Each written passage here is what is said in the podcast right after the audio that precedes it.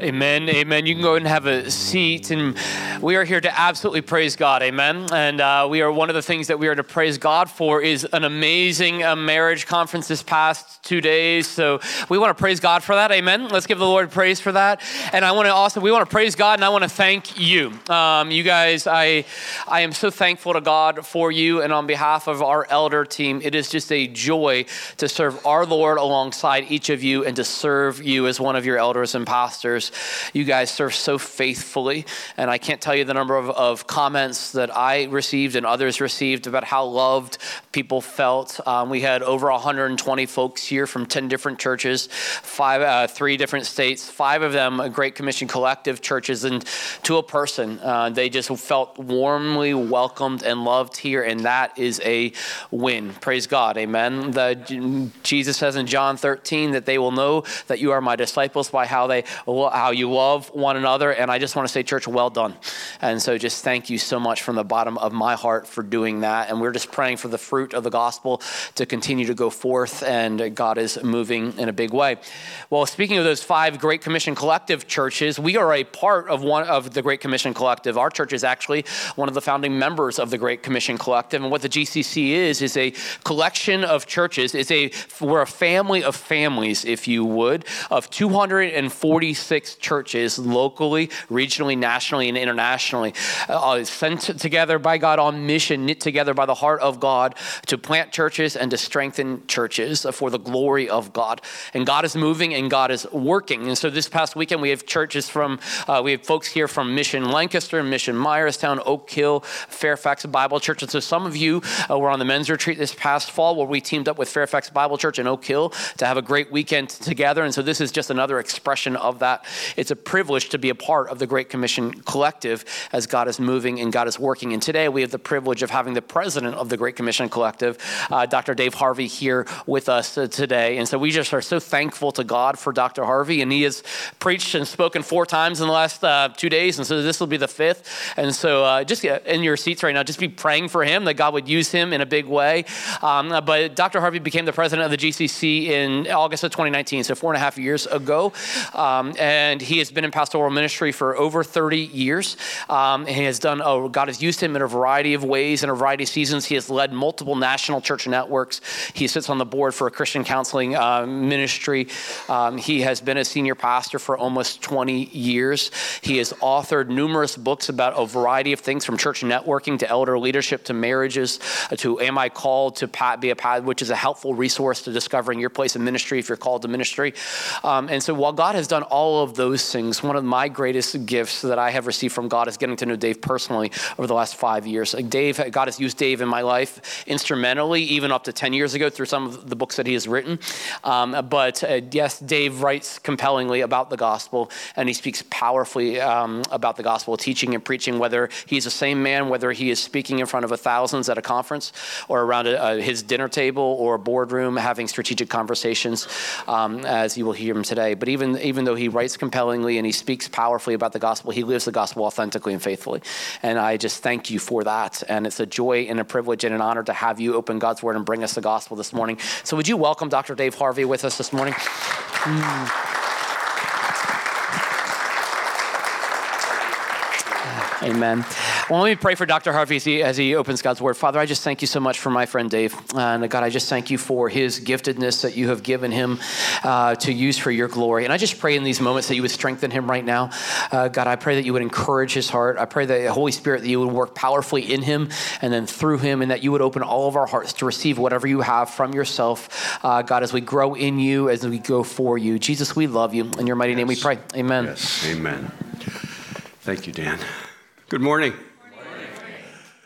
I was actually thrilled when Dan extended the invitation to come and be with you this weekend because I have long wanted to meet this church. I have long wanted to meet Harvest Bible Chapel of Annapolis. And that might, that might sound strange to you, but when I, when I explain, it won't surprise you because ever since I've met this guy, um, he has been a force of encouragement in my life. I think many of us can probably say that. But he has been a force of encouragement in my life, and, and I've been the object of his, his pursuit and his affection. And when I experience that from a pastor, it makes me think, I want to meet the people he pastors. I want to meet the church where he where he serves, and so I've been looking forward to being here to meet you. So so this weekend, uh, last night with the elders and their wives, and this morning, it's uh, well, I'm just a very happy man.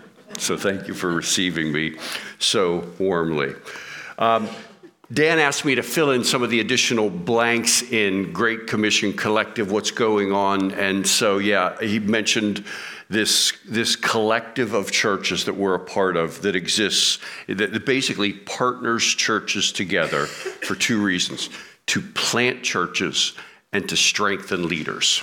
So, right now, we're, we're planting eight different churches and then supporting 18 different church planters in locations all over North America. That's not internationally, there's a lot more going on internationally.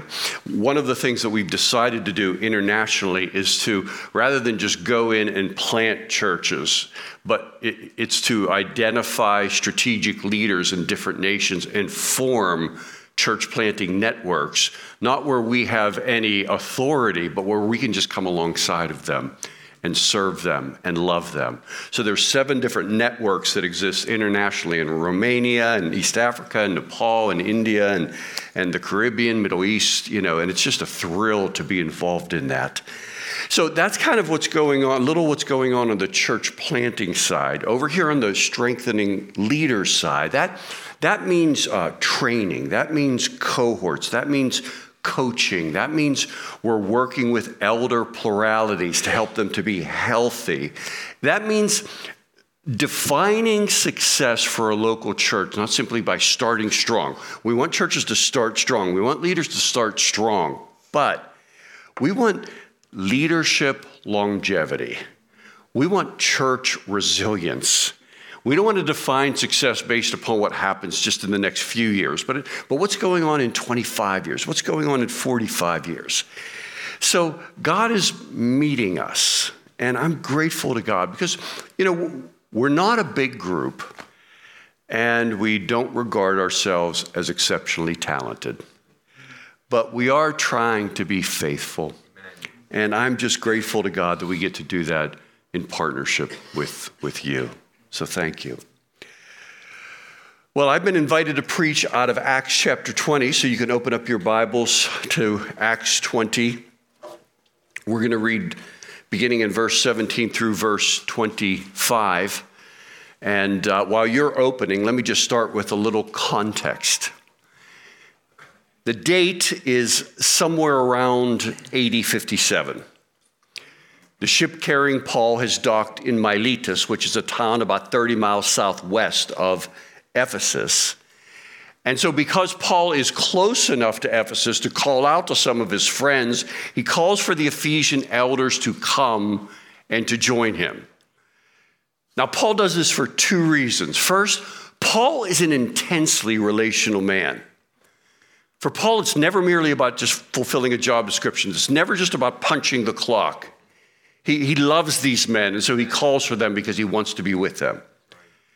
But there's a second reason as well, and that is that Paul thinks he is going to die. And you will discover as we read this passage together that his tone appears grave, his subject most serious, because his heart is fixed upon Jerusalem. Beginning in verse 17. Now, from Miletus, he sent to Ephesus and he called the elders of the church to come to him.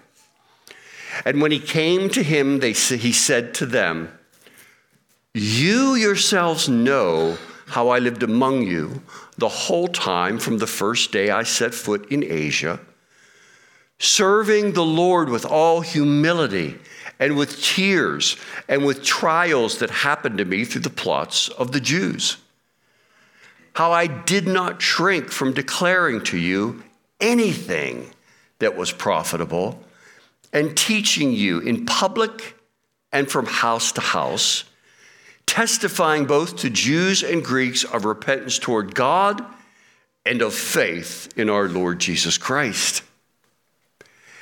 And now, behold, I am going to Jerusalem, constrained by the Spirit, not knowing what will happen to me there, except the Holy Spirit testifies to me in every city that imprisonment and afflictions await me.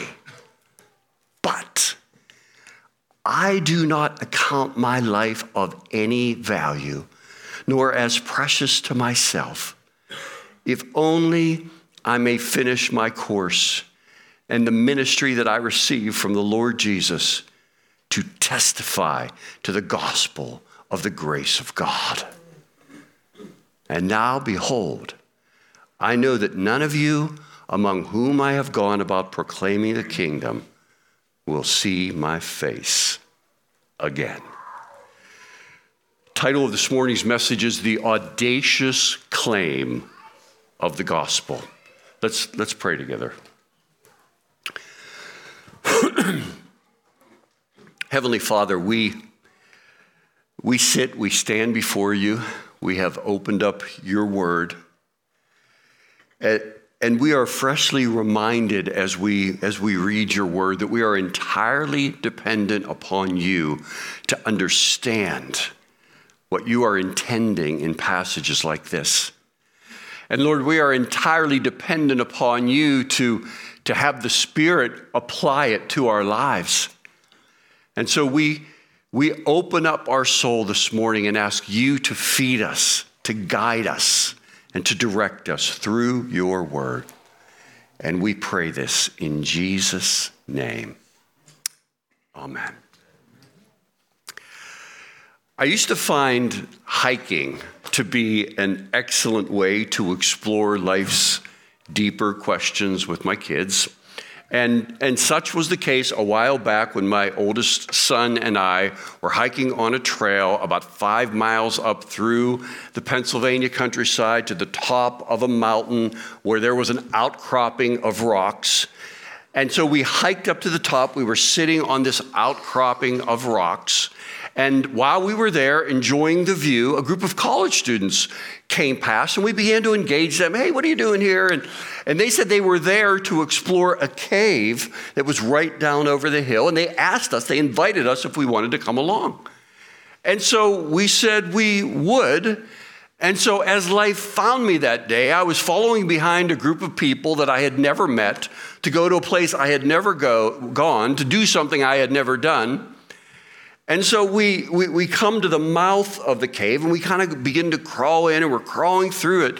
And we come into this area where there's a, there's a great, like a chamber, and there's a light coming down from the ceiling. And I look up and there's a hole in the ceiling at the top of the cave.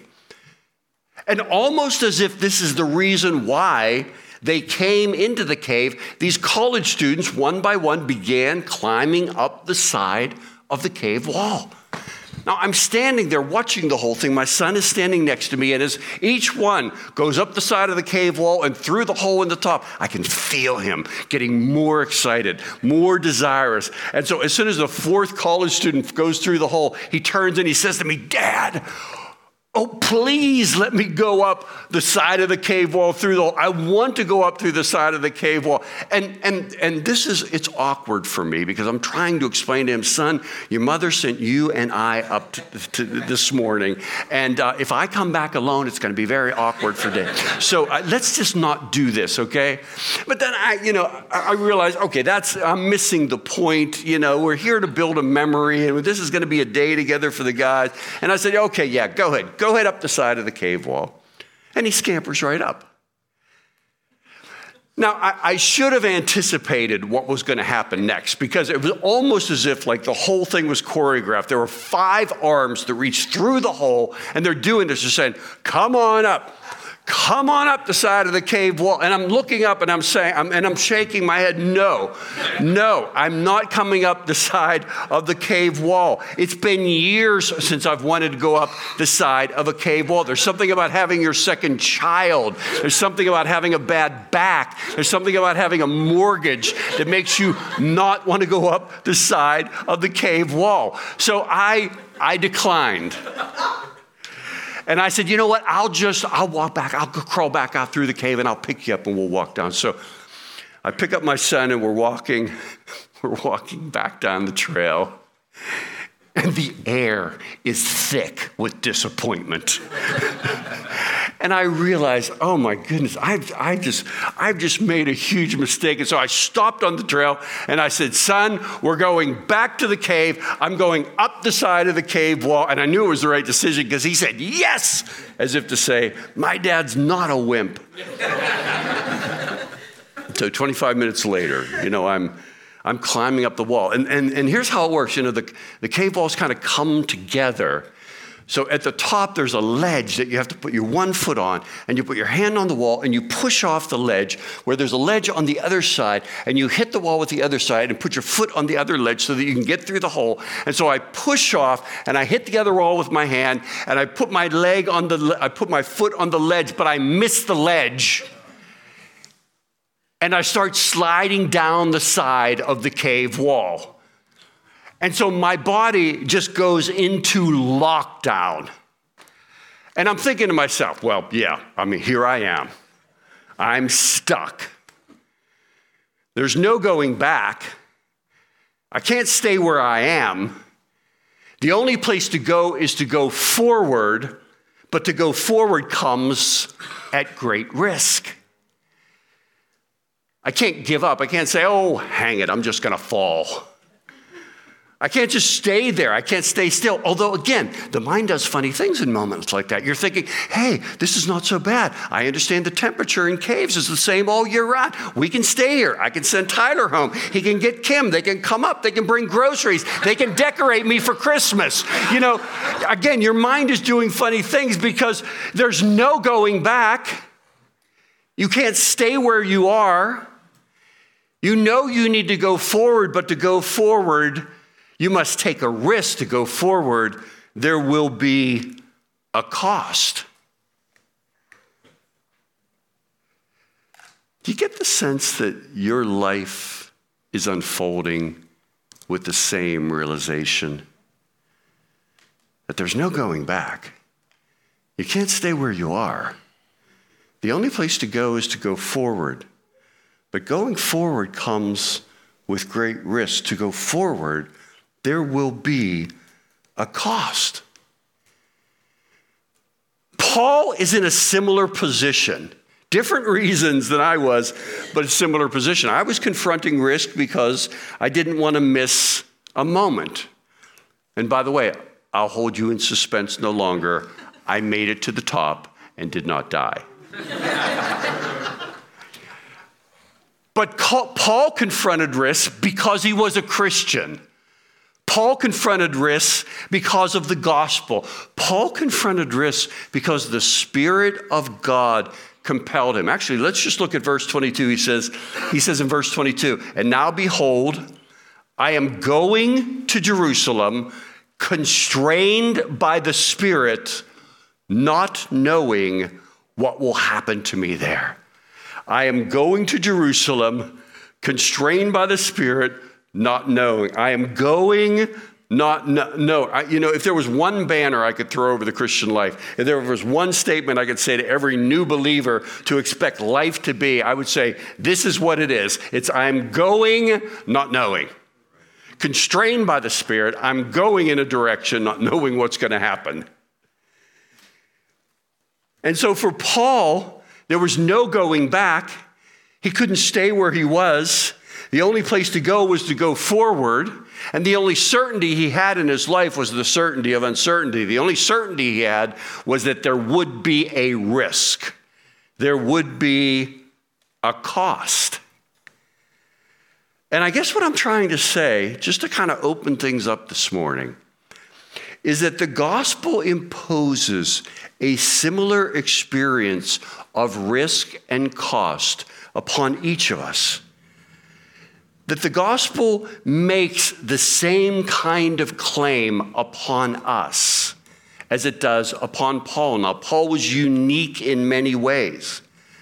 But what I'm trying to say is that the Christian life itself is this mysterious suspense where we are always and ever constrained by the Spirit, going in a direction, not knowing what will happen. And the more we understand that, the more we come face to face with an undeniable fact, both for Paul and for us, and that is that for the Christian, the gospel makes an audacious claim.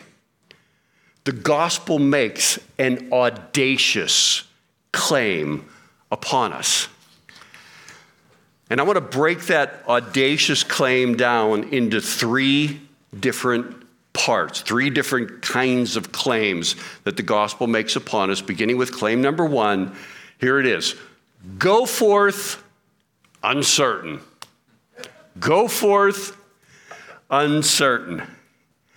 And we read verse 22, but that's where it, that's where it begins to emerge. I don't account my life, or, or, or I'm sorry. He says in, in 22, and now behold, I'm going to Jerusalem, constrained by the Spirit, going but not knowing what will happen. In other words, to be a Christian is to have, have God create a compulsion within us, constrained by the Spirit to set us in motion. I'm going to Jerusalem.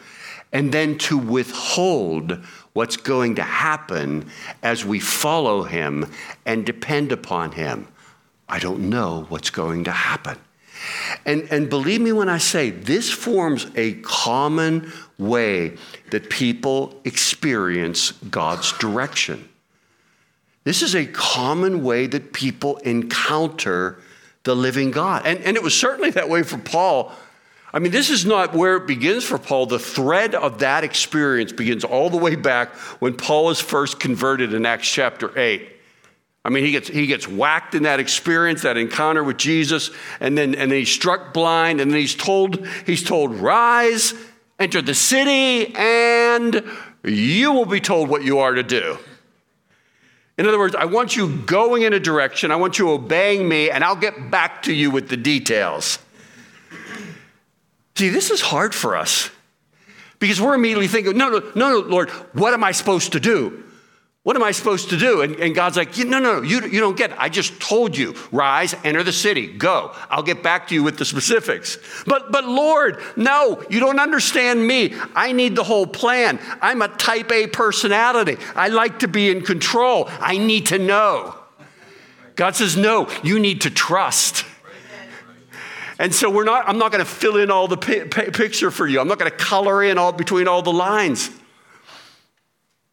And it doesn't end there for Paul. I mean, Acts chapter 13, the Spirit of God speaks to the, the team in Antioch and says, set apart, for Bar- set apart Barnabas and Saul for the work to which I've called them. And they're like, Lord, this is maddening. What's the work you've called them to? We, we need information. Lord, we need clarity from you in, in order to move forward. God says, No, you don't need that. No, you need to obey me. See, this is a reorientation taking place. I, you're accustomed to being Lord of your life. You want clarity because you want to avoid trusting me. What I'm going to do is I'm going to require you to move forward without having the picture filled in. I'm going to invite you into a life where you are constrained by the Spirit, going to Jerusalem, not knowing what will happen. Now, here's a question we have to wrestle with, both for Paul and for us, and that is why would God do that to Paul? Why does God do that for us? And I think there's 10,000 reasons. And, so, and, and, and I don't know them all. But I think at least one of them is that because our uncertainty serves a vital role in God's plan.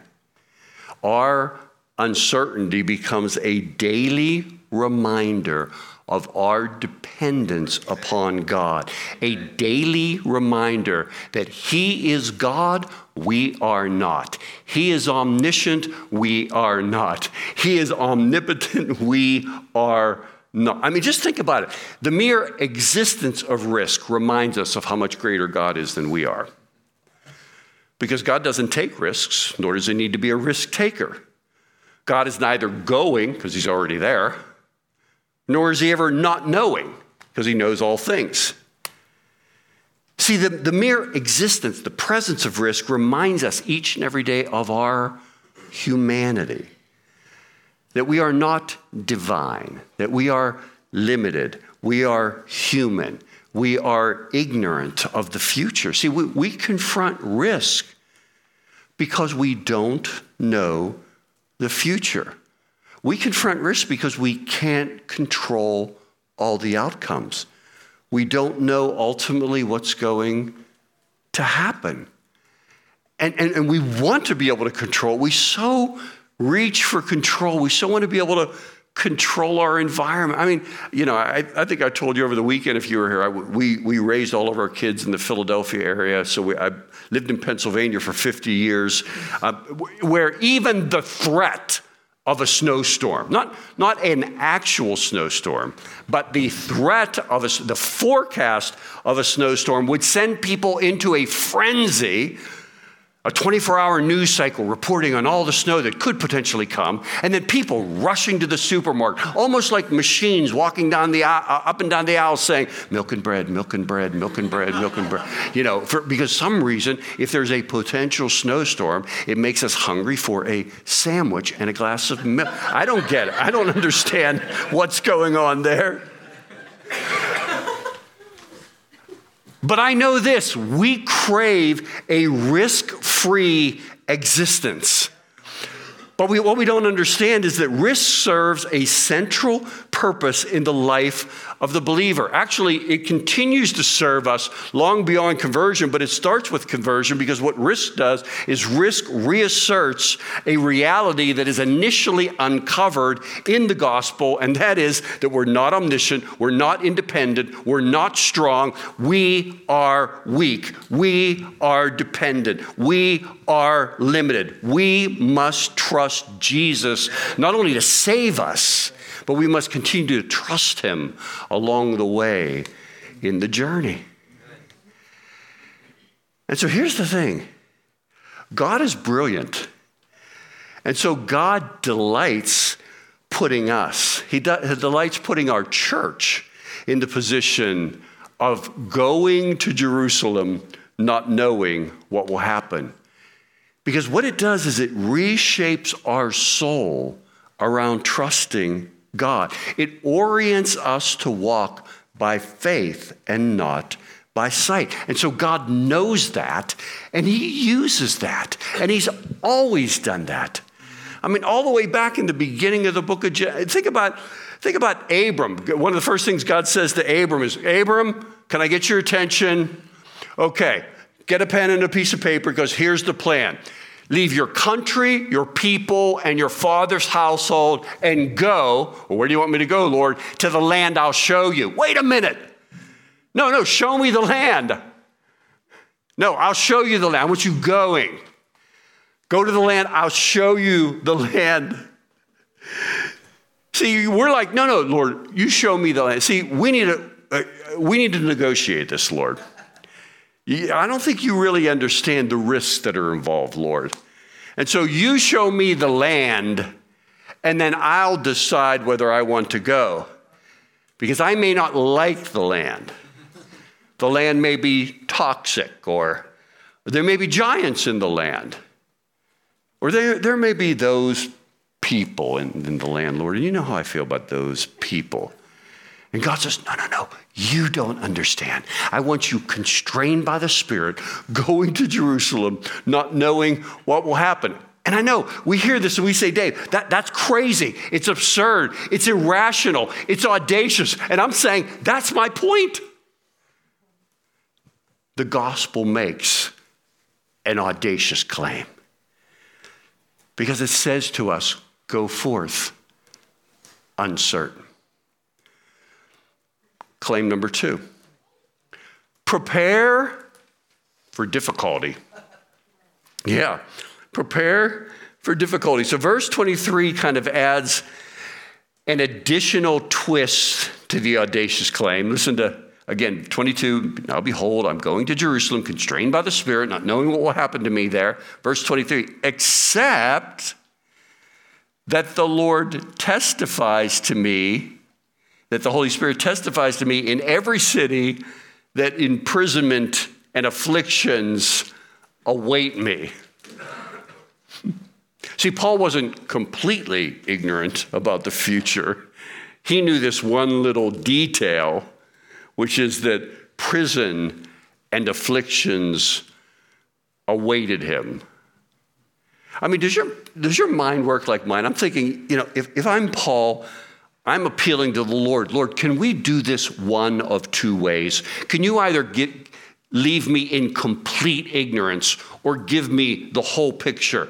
But if you're going to pull the veil back on one little piece of data, does it really need to be that prison and afflictions await me? See, Paul knew there was danger. He knew there was injury up ahead. He has a sense for the ending.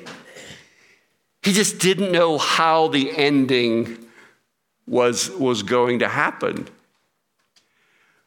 You know, it's kind of like on the, uh, on the, on the Star Trek episodes.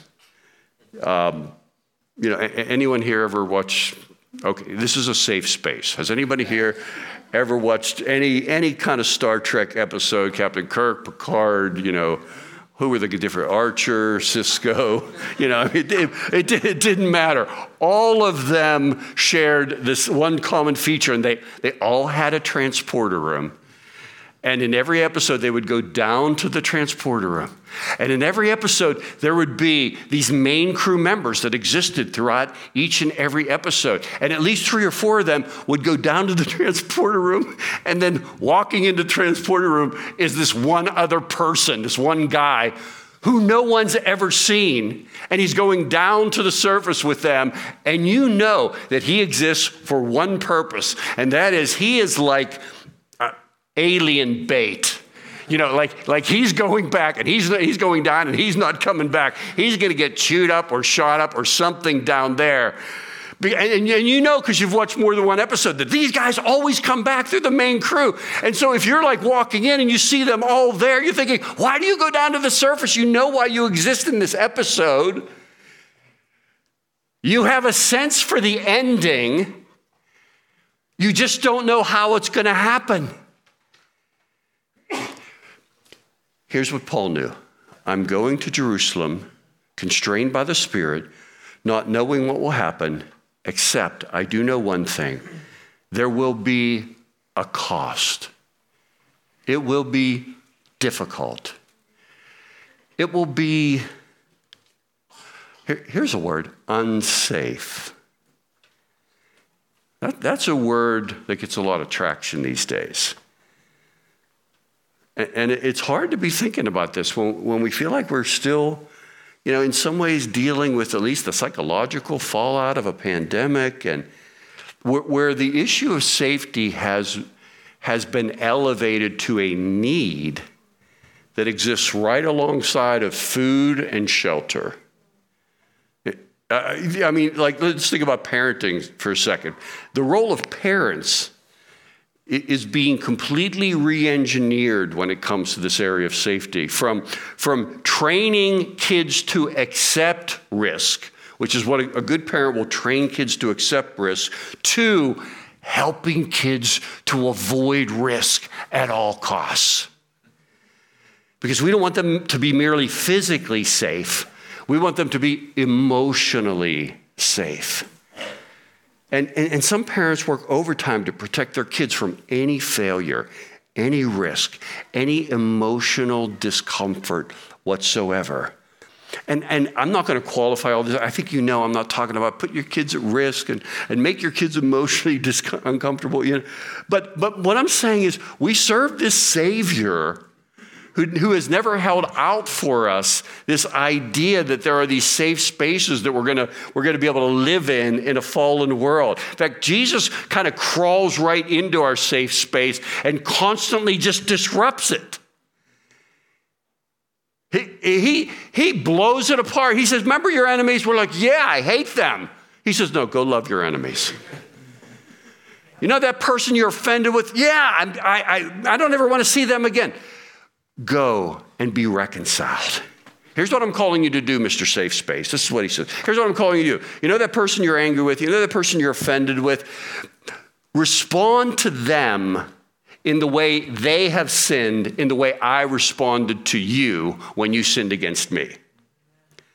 You know that person in small group that drives you crazy because they talk so much? Yeah, go and love them. Go and love them. See, sometimes God violates our self protection because he's committed to forming our soul. And the only way to form a soul is to violate our self protection at time, to invite us in to risk. And I don't know about you, but like, like for me, there I feel this fundamental human drive for comfort. And it only gets stronger with the passing of each year. This desire to just remain hassle free, to rule like God over my own life, to eliminate risk, to obliterate costs, to keep difficulties away. Because difficulties and discomfort, I mean, that, they're really synonymous, aren't they? If it, if it doesn't assault our comfort, then it's not really a difficulty, is it? I mean, what's the big deal if Paul is saying in verse 23, I only know that hotels and hot tubs await me? It doesn't land on us in the same way, does it? It doesn't, it doesn't have the same sense of risk. Because difficulties, by design, strip us down and violate our comforts and hurl us towards dependence upon God. And in doing so, it keeps us rooted in what really matters. And to be honest, this, this theme resonates very deeply with me right now. So, so when, when, I, when I accepted this position as president of Great Commission Collective, I was not involved in a Great Commission Collective church, and there were no Great Commission collective churches in our area. And that, so five years ago, I began traveling and serving and uh, traveling around Great Commission and serving. And the more that I did that, the more I longed to be a part of GCC, the more I, uh, GCC Church, the more I longed to experience the community that I was observing in these churches. But we could not move out of Florida because of custody issues related to our grandson, whom we are raising. And so the only conclusion I could draw from that is well, I, I, guess God wants us to plant a GCC church in our area. And so, about two years ago, Kim and I began praying, Lord, bring us a church planter. I don't think I can plant this church. I think I've got to bring somebody else in and I can serve them in planting the church, but bring a planter in whom God supplied about a year ago. And the planter and his wife and two children relocated about a year ago. And we start prayer meetings next month, and we hope to launch the church in September. And so now I'm, I'm looking at my schedule and I'm saying, oh my goodness, are, Lord, are you serious? Now I got to cram a church plant into my life as well? I'm 63. I thought I was going to be exempt from this kind of thing in the 60s. I thought I was going to be exempt from risk and these kind of difficulties. And, and I almost feel the Spirit of God like turning that back on me and saying, Dave, I got news for you. You're going to Jerusalem, constrained by the Spirit not knowing what will happen. In other words, the gospel makes an audacious claim. The gospel makes an audacious claim. Now, I know we, we can hear stories like this and we can think, yes, oh, yes, this inspires me. This, this passage inspires me. I'm, I'm ready to go, Dave. I'm ready to board a jet and go to Indonesia, not knowing what will happen, and die if I need to. Yeah, but my question is are, are you willing to like go to children's ministry and serve there, not knowing what will happen? you know, are you willing to step up and use your gifts right here, right now, not knowing what will happen? Are you willing to walk across your street and invite your neighbor to church? Or let's let's say over to dinner just to get to know them, not knowing what will happen. See, Paul is speaking within his role. The question we're wrestling with this morning together is what is your Jerusalem? What does a spirit constrained risk look like for you right now? And if you can identify with this, I want you to hear God's solution. It, it is to accept that life is, is most often about going, not knowing. Because nothing attacks the idols of comfort quicker than being led into an uncomfortable risk. And God knows that. And so He uses that. And you know what? The reality is that some of you are there right now. You feel compelled by the Spirit. You have sought the counsel of God. You, have you, sought God in prayer. You sought counsel from other people. And now you just need to move forward. You just need to start taking a step and trusting God. Others of us need to be there right now. We're, we're, we're too comfortable. I mean, last time we took a risk, we were listening to sermons on cassette. That's how long it's been. In other words, you're under challenged, lethally bored. Here's God's prescription for you listen to the Spirit of God and get going in the direction that God is calling you to. Here's my question What is your Jerusalem this morning? Maybe it means being reconciled, taking a step to be reconciled with someone, even though you don't know what's going to happen. Maybe it means having a conversation that you have been avoiding because you've lacked the courage to have that conversation. Maybe it means having a neighbor over for dinner. Maybe it means planting a church as well. My, the point that I'm driving at is God loves us so much. In fact, God loves us so much. God loves us too much to allow us to squander our lives in the gray twilight of ambivalence. And so he says, prepare for difficulty. And then there's the final claim, claim number three, which is value the gospel above all. Value the gospel above all. Verse 24. But I do not account my life of any value, nor as precious to myself, if only I may finish my course and the ministry that I received from the Lord Jesus to testify to the gospel of the grace of God. It's a really interesting way for Paul to put things. It's almost like he, he slaps on this, this accountant's hat and he begins to ascribe value. He assigns value to different things. And really, here's where we see the true audacity of the claim. Because Paul is basically saying, I value the gospel above my life. And, and when we read this and we think, can he really be saying what it appears he's saying? I mean, that fulfilling the call of the gospel is more valuable than the life of Paul? I mean, I, Paul seems to be the only guy that has a justifiable exemption from this kind of sacrifice. But Paul's whole attitude, his approach is, is I'm not going to protect myself because I'm too valuable. I, I value the gospel above my life. Paul values the gospel. Here's another point he values the gospel above his relationships.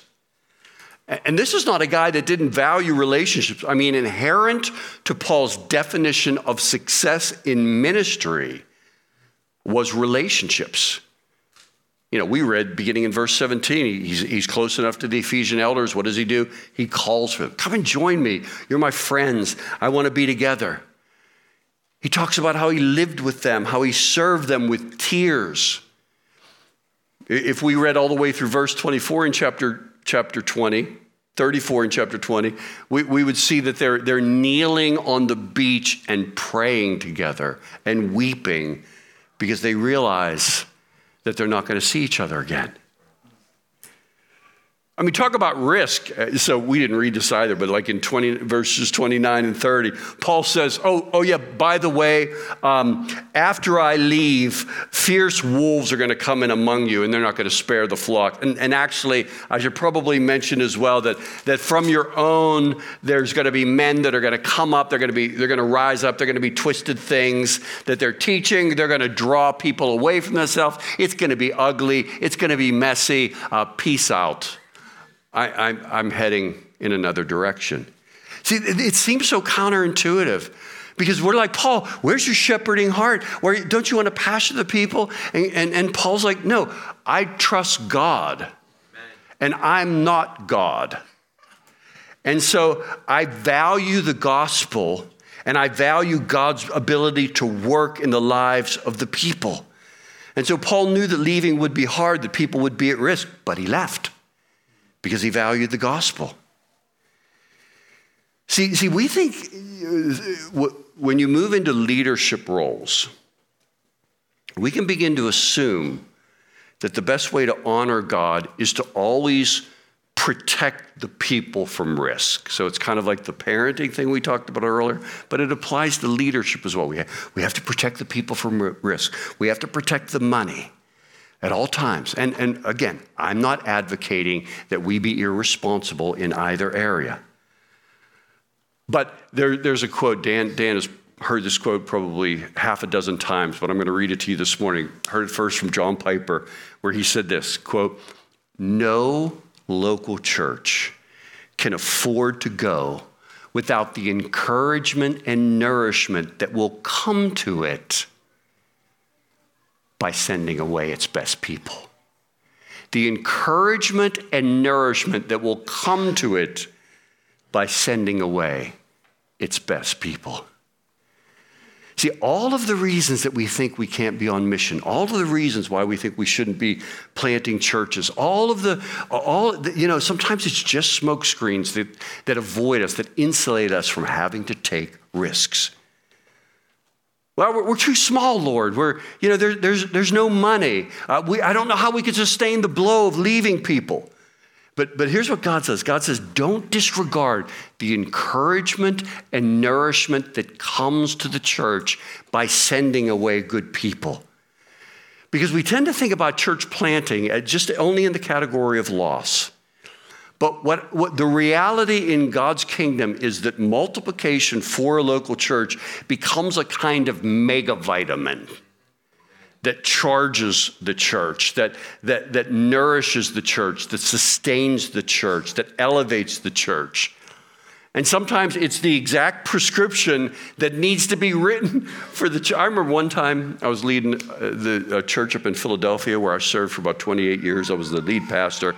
We're, we're going through this difficult season. There's, there's turbulence, there's disunity. We, I think we had lost maybe 10 or 15% of the people. And I remember thinking, you know, things are so bad right now, we better plant a church because we need the encouragement and nourishment that comes to us by sending away people. We need the encouragement and nourishment that will lift our eyes beyond the problems that we're experiencing and fix them on God and fix them on the field and, and, and, uh, and allow grace to flow through that, which is exactly what happened. So Paul says, I value the gospel above my life. I value the gospel even above my relationships. And then finally, and this is where we wrap up, and I want you to think hard with me about this one. Paul valued the gospel above the fruit of the gospel. Now, I realize this is a strange one because we all long for fruit. We, you know, we, we, we parent, we do our best at parenting, we do our best in leadership, and, and we give ourselves to relationships because we want to see fruit. But listen, Paul did not hold God hostage for a certain kind of fruit to be born in his timetable in order for God to validate to Paul that he really did love Paul, or he really was for Paul, or he really did call Paul. Paul uses these words. He simply sought to be faithful to testify to the gospel of Jesus Christ. He simply sought to be faithful. He just wanted to be faithful. He trusted God with the fruit. He wanted to be faithful. Paul recognized that some things are so worthy that mere obedience is enough. And we'll just trust God for when the fruit is going to come in. Some things are so worthy that it's glorious just to be a part of something and, and to trust God with when the fruit is going to come back. And parenting is like that, marriage is like that, ministry is like that, churches are like that. You know, I, I remember a number of years ago planting a church in south of Philadelphia in, an, in just a, an under resourced, impoverished area. And the church was planted by this heroic man and his family around him. And, uh, and it, was an, it was an urban church, and there were, there were a lot of risks being taken. And there was an entire strong team that was sent out with him. But as time passed, and as he was evaluating what was going on in the church and other people around him, and then those that were serving him from the outside, he became more persuaded that the, church, the Lord was drawing the church to a close. After four or five years, drawing the church to a close. And that was really difficult because there were so many hopes that, that, attended the planting of this church. There were so many sacrifices that were made. And on, on the final Sunday of that local church, they, they had a banquet. They, they had their final meeting, and then at the end of the meeting, they had a banquet. And they just t- took time at this banquet to review and testify and to celebrate the goodness of God. And a- as that banquet came to a close, and the history of that one local church came to an end, there was one brother off in the corner, and recognizing just the moment of what was going on, he just began up he just stood up and he, be, he began to, to sing this song. Haven't You Been Good was the song. Thank you for the cross. Thank you, Lord, for drawing me out of millions lost. Thank you, Lord, for saving me. Haven't you been good? And his voice was echoing off the, the banquet walls, and, and there was a kind of holy hush that began to settle upon the people. And, and one by one, all around the room, the children got up and they just began to dance while the guy was singing. And the Spirit of God stirred among these people because the people began to earnestly join their voices truly believing the substance of what they were singing truly believing that though that they had started this that god was still good that god was expressing his goodness in this and the lead pastor who is no longer going to be a lead pastor. The lead pastor just sat there and he realized to himself, he thought, you know, some goals are so worthy. It's glorious to even make the attempt. That the gospel is so worthy. It's glorious to even make the attempt.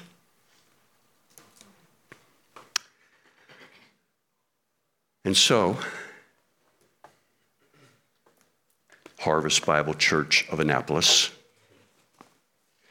You are called to reach this community. You are called to build this local church. You are called to plant churches. You are called to approach the next 10 years, not with the demand that everything you do will bear immediately, immediate fruit, but with the sense that it is glorious to even make the attempt. And I, I, wish I could stand here and say to you that the day of cost and risk are over. But honestly, I have a sense that it's just beginning. And so, constrained by the Spirit, we are going to Jerusalem, not knowing what will happen. Let's pray. Lord, we, we don't know, but we rest in the reality that you know. And we trust you in what you know. And we trust that you will be working for good because you love us and you have called us according to your purposes. So, Lord, you've been making associations all morning through this passage in the minds of, of so many people here. I pray that you would give them, give us next steps that you're calling us to take in response to this passage. And we pray in Jesus' name. Amen.